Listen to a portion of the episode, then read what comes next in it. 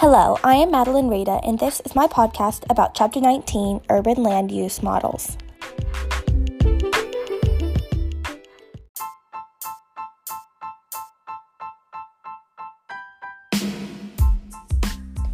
My first point of analysis is urban models.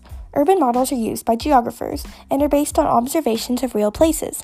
All of the urban models classify and categorize land use in urban areas, describe how various urban land uses are segregated spatially, and they offer explanations for the location of different urban land uses.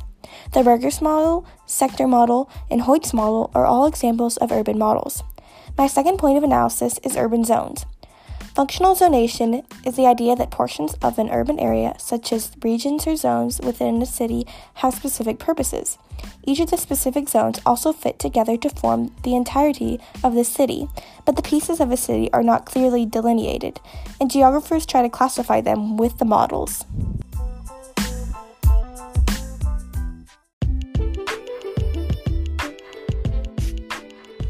I believe that if a city expands too far into another city, tension could arise between the two cities over who has rights to the land.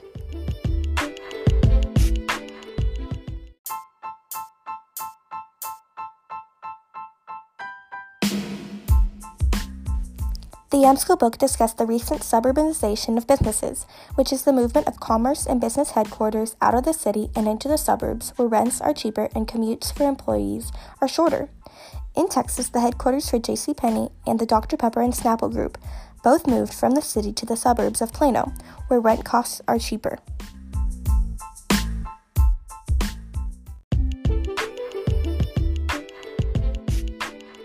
My book cover for this chapter would have a picture of the different urban models on it because this chapter was all about the urban models.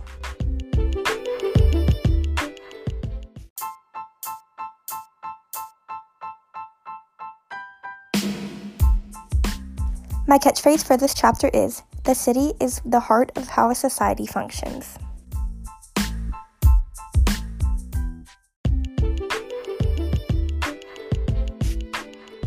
Thank you for listening to my podcast and come back next week.